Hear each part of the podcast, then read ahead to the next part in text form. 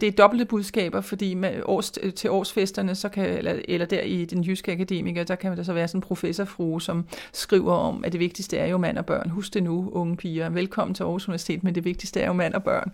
Men det, der så er interessant, og det er jo en gammel tradition, viser, har jeg så fundet ud af, det er, at man, ansætter, man tager en af overlægerne, Fabricius Møller, han er overlæge i, fysiologi, i anatomi, øhm, og beder ham om at, fra 40'erne og frem efter at holde forelæsninger om seksuallivets mysterier. Og det er åbne forelæsninger for både mænd og kvinder lørdag eftermiddag, hvor pedellen, den eneste pedel, der var på Aarhus Universitet, han betjente lysbilledapparatet. Ej, men det er simpelthen så kært. Og hvad der ellers gik for sig, når pedellen sådan tog sig af lysbillederne på Aarhus Universitet, fortæller historikeren Ningde Koning Schmidt videre om lige om lidt, når hun fortæller om etableringen af det jyske universitet, der på en gang bød på nytænkning og samtidig traditionelt kønssyn. Ningde Kuni Schmidt er nemlig gået i gang med et forskningsprojekt om netop Aarhus Universitet. Det handler om de mænd, der fik etableret stedet og om deres magt, og så sætter det fokus på de studerende, mænd og kvinder, og kønnens betydning for universitetet og studenterlivet. Allerførst så lige en refleksion over kollegielivet, da Aarhus Universitet var helt nyt i 1930'erne. Jeg tror, man må sige, at, at, at Aarhus Universitet var en, en ø i den store by, også fordi det lå deroppe på bakken. Og øh, mange af de unge, der boede på kollegierne, det var jo unge mænd i første omgang, de kom jo øh, fra øh, ikke nødvendigvis akademiske baggrunde. Så de var jo meget henvist til hinanden. Altså de havde ikke et netværk i Aarhus, som de ligesom kunne støtte sig til, så de var henvist til hinanden. Og så bliver det jo i en meget høj grad præget af, at de der kollegier åbner jo der midt i 30'erne, og så kommer krigen øh, og modstandsbevægelsen, og så er vi så tilbage igen, og Aarhus Universitet bliver jo også bombet, og det går jo hårdt ud over nogle af kollegierne, eller de to kollegiebygninger og sådan. Så altså, det er jo også præget af, at, at det er en tid, hvor, hvor, hvor der er opbrud på alle fronter, politisk spændinger, men også opbrud i forhold til øh, samværsformer.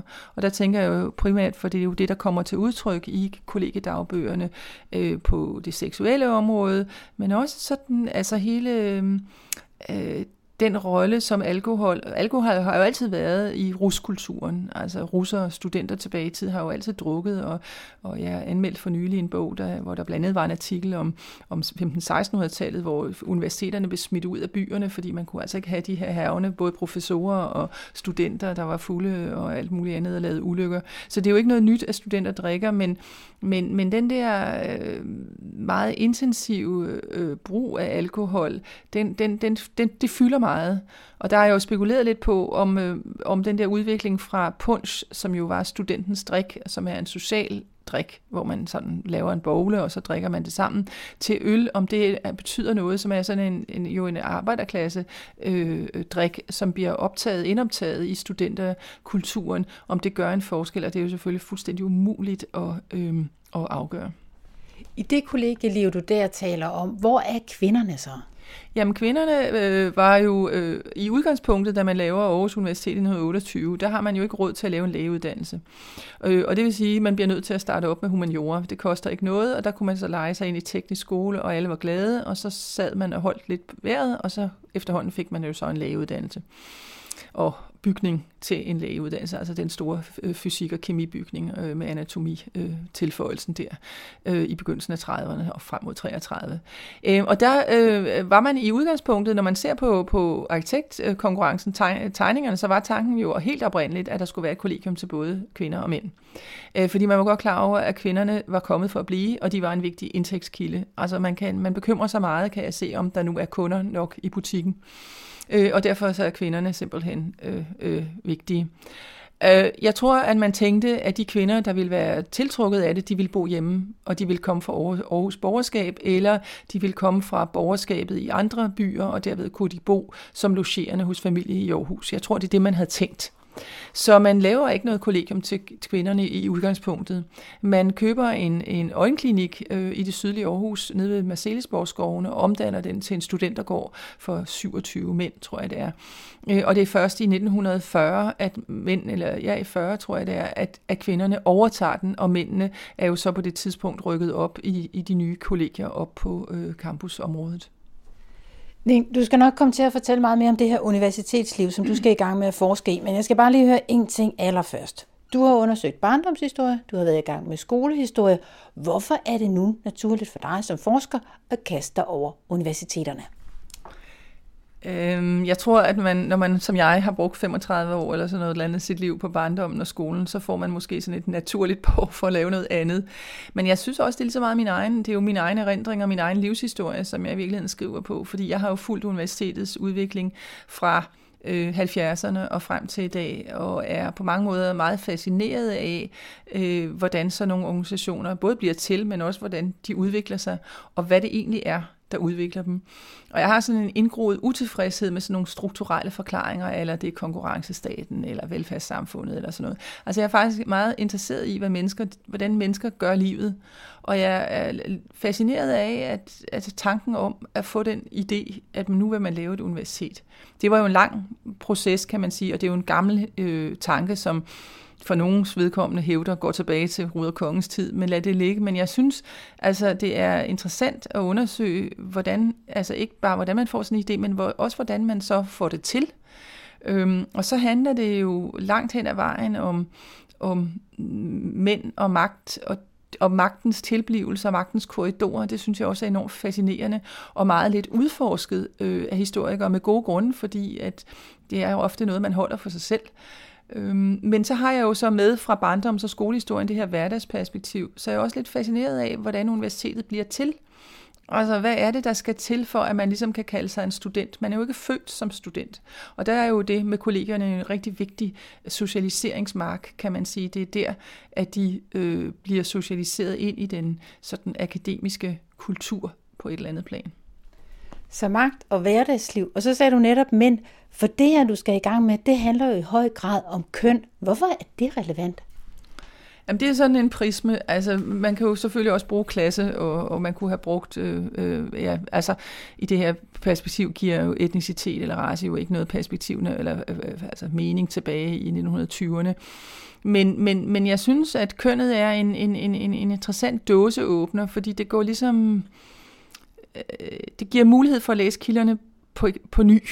Altså det er jo sådan, at Aarhus Universitet er der skrevet rigtig meget om. Altså jeg er jo ikke den første i verden, der har skrevet om Aarhus Universitet. Og Aarhus Universitet har også et fuldstændig fantastisk arkiv, som er meget høj grad hverdagsorienteret, og som består af alle mulige ting og sager i bogstaveligste forstand, øh, og der samles ind øh, på kryds og tværs. Øh, og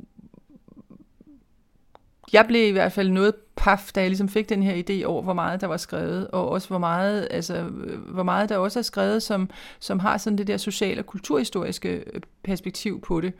Så derfor så tænkte jeg, at hvis jeg overhovedet skal få en plads i det her, den her fortælling, så bliver jeg nødt til at gøre noget andet. Og der kom det der med kønnet jo sådan ret naturligt, i og med, at jeg jo har været kvinde i den her business i 35 år, og har oplevet øh, og har erindringer om, at det ikke altid har været, jeg vil ikke sige lige nemt, men det i hvert fald har været... Øh, øh, altså, når man kigger på universitetet med, med, med køns briller, eller kønnets briller, så, så ser man nogle andre ting, end, end hvis, hvis man bare er op, bare, og det er ikke noget nedladende, optaget af videnskabens fremdrift, eller hvad det nu kan være. Og så vil jeg sige, at øh, internationalt, der er universitetshistorie, altså det nye sort, det er simpelthen et område, som er i fantastisk udvikling. Og det, afhænger, det afspejler selvfølgelig, at universiteterne har fået en, en, en fantastisk central øh, rolle i vidensøkonomien, eller hvad vi nu skal kalde det. Så, så det er et område, hvor, hvor der er en drejning over i retning af det sociale og kulturhistoriske, og det er jo selvfølgelig også noget af det, der jeg prøver at, at spille bold med og lade mig inspirere af. Inden vi zoomer ind på de studerendes liv på universitetet, så sagde du det her med mænd og magt. Kan du ikke lige prøve kort at redegøre for, hvad er det, du har fundet ud af indtil videre, der er i spil der? Ja, det er jo også det er et godt spørgsmål, fordi har jeg overhovedet fundet ud af noget, tænker jeg indimellem. Jamen, jeg sidder med, med, med og kigger på universitetets gudfædre, og det er netværk af mænd, fordi det er mænd på nær en enkelt, nemlig øh, forkvinden for Dansk Kvindesamfund i Aarhus. Øh, men ellers er det mænd fra en kant af, som, som får den her, øh, får, det op, får det til at blive. Og det er både øh, selvfølgelig folk omkring Aarhus Byråd, altså socialdemokrater, det er pengemænd, altså folk, som har tjent rigtig gode penge under Første Verdenskrig, verdenskrig. Øh, det er mig stadigvæk meget uklart, hvordan det ligesom har kunne lade sig give sig gøre. Der er der forskellige meninger om, hvad de har tjent deres penge på. Øh, og så er det jo også øh, videnskabelighed, altså nogle videnskabsfolk, fordi man skal jo have nogen til at putte indhold på det her. Øh, og lige nu sidder jeg med, med de tre øh, videnskabspersoner, som er Erik Arup, der var historiker i København, Knud Faber, som var læge, øh, overlæge i København og professor, og så Victor Albæk, som er den oceanske udpost, og som er øh, overlæge på øh, og, og leder og chef for øh, fødselsanstalten i Aarhus. Og øh, jeg sidder med deres indbyrdes korrespondence, fordi det er jo sådan et oplagt sted ligesom at starte, og prøver ligesom at finde ud af, hvad, både hvordan de snakker sammen, altså, hvad, hvad, altså hvordan skriver de om de her ting, men også øh, hvor, hvor, hvor har de ligesom stødt ind i hinanden, hvor er det ligesom tingene er blevet til. Og det er jo van, vanvittigt vanskeligt, fordi øh, telefonen var jo allerede opfundet på det her tidspunkt, og øh, øh, der var rigtig mange møder, som jo ikke øh, er ført, altså hvad de har snakket om der, det kan jeg jo ikke vide. Så jeg, jeg, jeg fægter mig lidt igennem, og samtidig så prøver jeg ligesom at se, om der er en kobling til deres liv som menneske. Altså, jeg, jeg synes jo, man bliver, når man læser videnskabshistorie eller andet, medmindre det er sådan biografier, men ellers sådan den klassiske universitetshistorie, der er mennesket jo koblet af der er det jo handling, der ligesom tegner butikken. At man, og man, videnskaben udvikler sig, man får flere laboratorier, eller hvad det nu kan være, en stor doktorafhandling, der er frygtelige diskussioner og sådan noget. Men hvordan det egentlig var at stå der og blive hejlet igennem til sit doktorforsvar, for eksempel, eller hvordan det var at tabe i kampen om at blive professor, det er jo ikke sådan noget, der ligesom øh, trækker spor i universitetshistorien generelt. Og det er sådan noget, det jeg ligesom, også med mine egne erfaringer selvfølgelig, om og, og, og hvor svært det har været at hænge på i den her verden. Øh, og de priser, man betaler for det, øh, er ligesom har mine øjne øh, scanner simpelthen materialet for, for den type af ting. Og der synes jeg, at jeg begynder at, at se nogle linjer i det. At på den ene side kan jeg se, at alle mine tre mænd, de har alle sammen et, et stort samfunds øh, øh, engagement. Øh, det, det må man nok sige. Altså et ønske om at tjene samfundet på forskellige lederkanter. Og det er ikke sagt for at forhærlige dem eller gøre dem til bedre, men det er en del af det. Men så har de altså også nogle, ja, altså nogle sådan mere øh, personlige, øh, hvad man kalde personlige interesser, eller nogle personlige motiver. Og noget af det, jeg tror, der spiller ind, det er, at øh, Faber i hvert fald, og også Arup, øh, jeg er lidt mere usikker på Albæk, men, men for, altså, hele lægevidenskaben på det her tidspunkt er jo øh, rundet af det moderne gennembrud. Og, øhm, og det vil sige, de er jo meget øhm, præget af, så vidt jeg kan læse, at man har afinstalleret Gud, og man har ligesom taget sagen i egen hånd. Øh, og der synes jeg, at, og det er jo, det, det, det er jo en intellektu, det er jo tit beskrevet intellektuelt, men, men jeg kan også, synes også, at jeg kan se, at når det kommer til deres hverdagspraksis og deres ægteskabelige øh, relationer og, og så videre, der kan man også se, at, at de lever livet på en lidt anden måde end, end borgerskabet flest. Der er rigtig mange skilsmisser i det her miljø, for eksempel. Jeg siger ikke, at jeg har ikke talt dem, og jeg ved, altså man skal, vi kan jo selv regne ud, at skilsmissetallet var lavt. Men så der er, altså, på en eller anden måde er der, øh, springer de der skilsmisser lige op i ansigtet. Dem er der altså mange af. Der er også nogle, og, og noget af det hænger jo også på, at kvinderne kom ind på lægestudiet.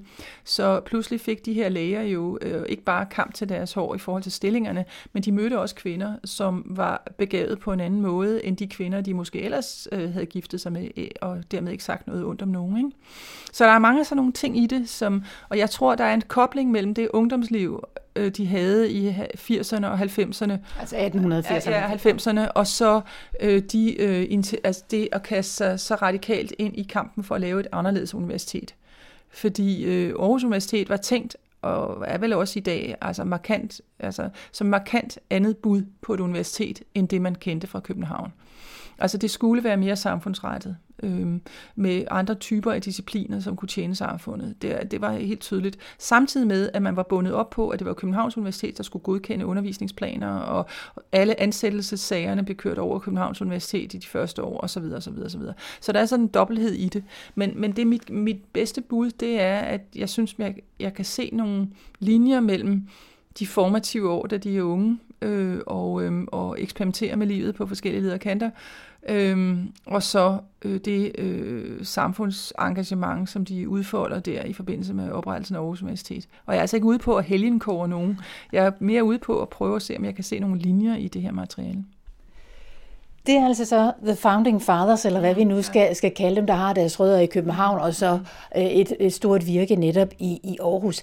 Lad os så tale om de studerende mm. i Aarhus, og specielt sætte fokus ind på de her kvinder, fordi det lyder lidt som om, at de kommer egentlig ikke ind, fordi man regner med, at de er synderligt kvalificerede til det her, men det er en meget god del i, i pengemaskinen, ja. og for så får de heller ikke det her kollegie, fordi de kan åbenbart bo hjemme hos mm. nogle familier og, og slægtninge. Hvordan placerer de her kvindelige studerende sig i universitetslivet? Er der en respekt og forståelse for, at selvfølgelig er de her? Altså, det virker sådan, altså de erindringer, vi har, altså det var sådan, at en, i en gang i 80'erne, der startede Aarhus Universitet en indsamling af erindringer for de her kvinder. Og for eksempel den første, en af de første formænd for studenterforeningen, det var en kvinde. Øhm, og de er meget om, og det, der er lige lavet to specialer på Københavns Universitet om de første generationer af kvinder på KU, og det er lidt den samme fortælling, at de er meget om at sige, at de blev ikke behandlet anderledes.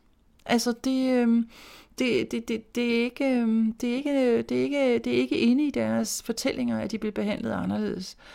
Øhm, men det vi jo kan se, øhm, som jeg også synes er lidt interessant, det er, at, at der er også kvindelige ansøgere til stillingerne på Aarhus Universitet. Altså til docenturet i engelsk, der er to kvindelige ansøgere. Og der sad jeg lige i går og så på udtalelsen, øh, som ligger i Erik Arups arkiv, øh, om deres kompetencer. Og der bliver de sådan set sat på linje med to mænd, der også søger, og i den forstand, at der står, at de har en god sprogkundskab, men de har skrevet meget lidt, og derfor er det svært at bedømme deres øh, kvalifikationer. Og så vælger de så en mand. Og for ham ligger der så et eller andet brevkort, hvor han skriver til Arup, jeg håber det hele går godt, ikke? Og det han får så jobbet. Så, øhm, og øh, man kan også se, at der var den første kvindelige, egentlig kvindelige ansatte i Aarhus, det var en, en, en, øhm, en øh, hvad hedder det, en adjunkt, eller vel, øh, docent, hvad vi kalde det, som var på et af de naturvidenskabelige områder. Hun er heller ikke nævnt i Aarhus Universitets historie, vel? Så altså, du ved, så på den ene side, så har vi de her erindringer om, at kvinderne ligesom ikke følte, at de var, at de var noget særligt, eller de blev ikke behandlet særbehandling. På den anden side kan man jo se, at at øhm, universitetet har været selvfølgelig lige så traditionelt som hvad vil. Der, hvor jeg synes er interessant, det er, at Aarhus Universitet har ligesom i sine officielle udmeldinger sådan en dobbeltholdning, at da man laver kolleg- da kvinderne så rykker ind i den her gamle øjenklinik, efter mændene er rykket op i de nye kollegier, så øh, er der 100 kvinder, som simpelthen laver sådan en petition og skriver, at de vil bare ikke rykke ind, som det ser ud. De vil ikke bo under de omstændigheder, de vil have deres eget køkken først og fremmest. Og det får de. Så de får sådan et køkken nede i kælderen, hvor de selv kan lave mad. De gider ikke det der med at blive serviceret på samme. De vil lave mad, når det passer dem.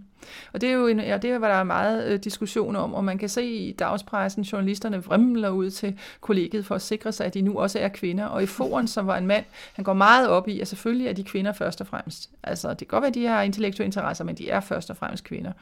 Det går han meget op i, og det får han også meget skos for. Øhm, og man kaldte jo kvinderne rosiner. Altså i stedet for rus, ikke, så rosiner. Og det er der også i øh, universitetsbladet, som hedder Den Jyske Akademiker, øh, noget lidt frem og tilbage og noget mumlen omkring, fordi at kvinderne jo på den ene, altså ikke ønsker at, at leve i det her billede af dem selv som blåstrømper. På den anden side, så er de, vil de jo også gerne tages alvorligt. Så der er sådan en balance i det. Uh, og øh, altså det, det, er, øh, det er dobbelte budskaber, fordi med års, øh, til årsfesterne, så kan, eller, eller der i den jyske akademiker, der kan der så være sådan en professorfrue, som skriver om, at det vigtigste er jo mand og børn. Husk det nu, unge piger. Velkommen til Aarhus Universitet, men det vigtigste er jo mand og børn. Men det, der så er interessant, og det er jo en gammel tradition, viser, har jeg så fundet ud af, det er, at man, ansætter, man tager en af overlægerne, Fabricius Møller, han er overlæge i, fysiologi, i anatomi, øhm, og beder ham om at, fra 40'erne og frem efter at holde forelæsninger om seksuallivets mysterier. Og det er åbne forelæsninger for både mænd og kvinder lørdag eftermiddag, hvor pedellen, den eneste pedel, der var på Aarhus Universitet, han betjente lysbilledapparatet. Ej, men det er simpelthen så kært. Øh, og det gør han frem til 60'erne. Og han, øh, når man læser i hans øh, han har jo skrevet mange bøger. Uh, han turnerede land og rige rundt med sin foredrag om kvindens blødninger, som blev en kæmpe, kæmpe stor succes. Han kunne samle fulde huse, og det siger jo noget om, ligesom Margrethe, eller uh, Kirsten Auken også viser i sin, sin bog fra 53 om unge kvinders seksualitet, det enorme behov, der var og ønske om at lære noget mere om de her ting.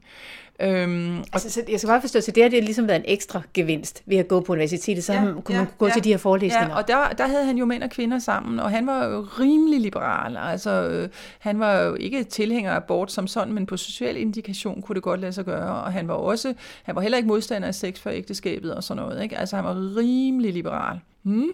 Og, og det står jo lidt i modstrid til professorfruen der, der skriver om, kære, kære rosiner, velkommen til Aarhus Universitet, det vigtigste er mand og børn. Ikke? Og i 53, tror jeg, der, der laver man faktisk kollegium på Aarhus Universitet for giftepar. Øh, der tager man simpelthen konsekvensen af, at de studerende er blevet ældre. Det har også noget at gøre med, altså 2. verdenskrig er jo på mange måder en ungdomseksperimentarium for ungdomsbevægelse. Altså i dag, hvor vi taler om terror, så jeg tror slet ikke, vi kan forestille os, de var bevæbnet. Og hvordan man fik dem afvæbnet, er jo så selv. Tænk, hvor mange våben de har haft i hænderne, de der unge mennesker. Og hvis du læser Tageskov Hansens øh, bøger, så får man jo klart indtryk af af den der øh, eksistentialistiske øh, ungdomsbevægelse, det var ikke, at være en del af modstandsbevægelsen. Øh, og det betød jo, at en del af dem blev forsinket i deres uddannelse.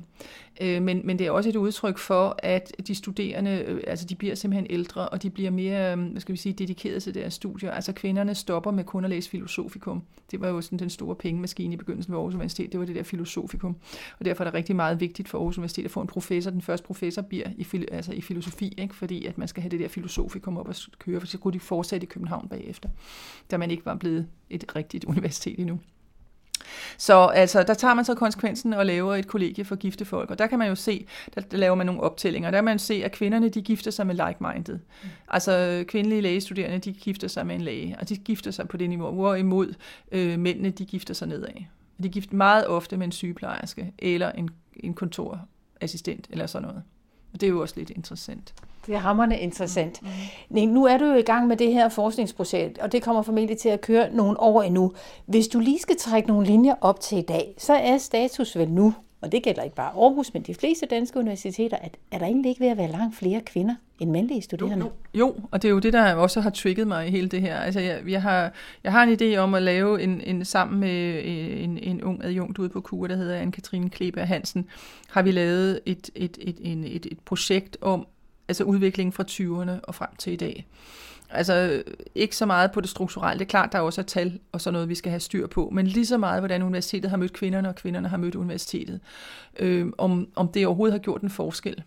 Øh, og jeg har jo en personlig idé om, at det blandt andet har gjort en, en forskel på fagligheden. Det ved jeg jo fra mit eget fag, historie, at, øh, at da, da vi begyndte at, ligesom at råbe, altså da kvinderne ligesom begyndte at blive mange på historiefaget, der kom jo den der kultur- og socialhistoriske drejning, og interessen, som du nævnte, for børn og, og hverdag og sådan nogle ting, kom jo i meget høj grad borget af kvinderne. Og med, altså, også med al respekt kan man jo også sige, at, at kvindekønsforskningen var jo meget teoriorienteret, øh, og, det, og, og dermed også medvirkende til, at faget øh, ikke alene, men, men, men gjorde jo i hvert fald, at, at, at der i nogen grad besat nogle mere sociologiske boller på suppen, hvis man kan sige det sådan, frem for bare fortælle en god historie. Jeg kan rigtig godt lide at fortælle gode historier. Det er slet ikke det. Men nogle sådan lidt mere øh, overordnede refleksioner Øh, og øh, her på det seneste kan man jo også se, at det er fra sådan det mere poststrukturelle del af kvindekønforskning, hvor der også kommer refleksioner omkring, hvad arkivet er, og, og hvad hele det der kildekritik, som vi andre lærte, altså er det en fiktion og, og sådan noget, ikke? Altså, ja, og hele det der med grænseflydningen mellem historie og, og, og, og litteratur. Men der er også rigtig mange mænd, der selvfølgelig har gjort det, men det er bare for at sige, at jeg har en idé om, at, at det også har haft en betydning for fagets udvikling, at, at der kommer en ændret kønsbalance. Men historiefaget i dag er jo et af de få fag, hvor der endnu ikke er 50 procent kvinder. Hvis vi ser overordnet på universiteterne, så er der jo sammenholdt med det øvrige liv, også erhvervsliv rundt omkring, så er der jo lidt den kedelige tendens, der viser, på, at når, der viser, at når der kommer et overtal af kvindelige ansatte, og sikkert også kvindelige studerende, så falder prestigen. Er det moralen, tror du, omkring universiteternes historie? Jeg, jeg, det er så svært at sige. Altså, øh, man kunne jo tage skolelærerne som et eksempel på det samme. Ikke? Altså, der er jo næsten ingen mandlige lærere tilbage, og hvis de er der, så sidder de i ledende stillinger, og det er jo det samme her jo. Altså, pyramiden er jo, eller kurven, eller hvad hedder det her, pyramiden er jo fantastisk skarp eller stejl, ikke? fordi der er næsten ingen kvinder i ledelsen af universiteterne, og andelen af kvindelige professorer er også til at overse, og så videre, så videre, så videre. Altså jeg tror, det vil ændre sig. Jeg tror, vi går mod et samfund, hvor vi vil få flere og flere mænd, der går hjem og passer børn, og flere og flere kvinder, der er ude på, på, de, på, på arbejdsmarkedet. Og jeg tror jo flere og flere kvinder, der går ind i naturvidenskaberne og hard sciences og tegner den del af butikken eller økonomien eller sådan noget, så vil det der ændre sig. Hvor man kan sige, at de første, altså fordi de første generation kvinder var jo, altså de læste jo medicin, og grund til, at de læste medicin, det var fordi, der var, øh, de var gang sikret ansættelse. Det var en del af, af pakken, kan man sige. Det var de ikke med, med, med, med, med humaniora. Så jeg tror, at, øh, at altså den der, huma, altså den der over, de overtal af kvinder, der findes inden for humaniora og kulturfagene, det, det bliver jo udfordret kraftigt i disse tider, hvor de unge piger vælger de naturvidenskabelige øh, discipliner. Så jeg tror, at vi vil se, at øh, fordi mændene over en bred kamp får færre, lavere uddannelse end kvinderne, så vil vi simpelthen se et stigende grad en, en, en anden udvikling, hvor, hvor mændene øh, simpelthen kommer til at passe børn. Historikeren Inge Koning Schmidt tog et hurtigt kig ind i fremtiden på baggrund af sin forskning i fortiden. Hun er professor på DPU og er altså i gang med at få kortlagt historien om Aarhus Universitet. Jeg hedder Dorte Chakravarti, og som altid, tusind tak for din tid.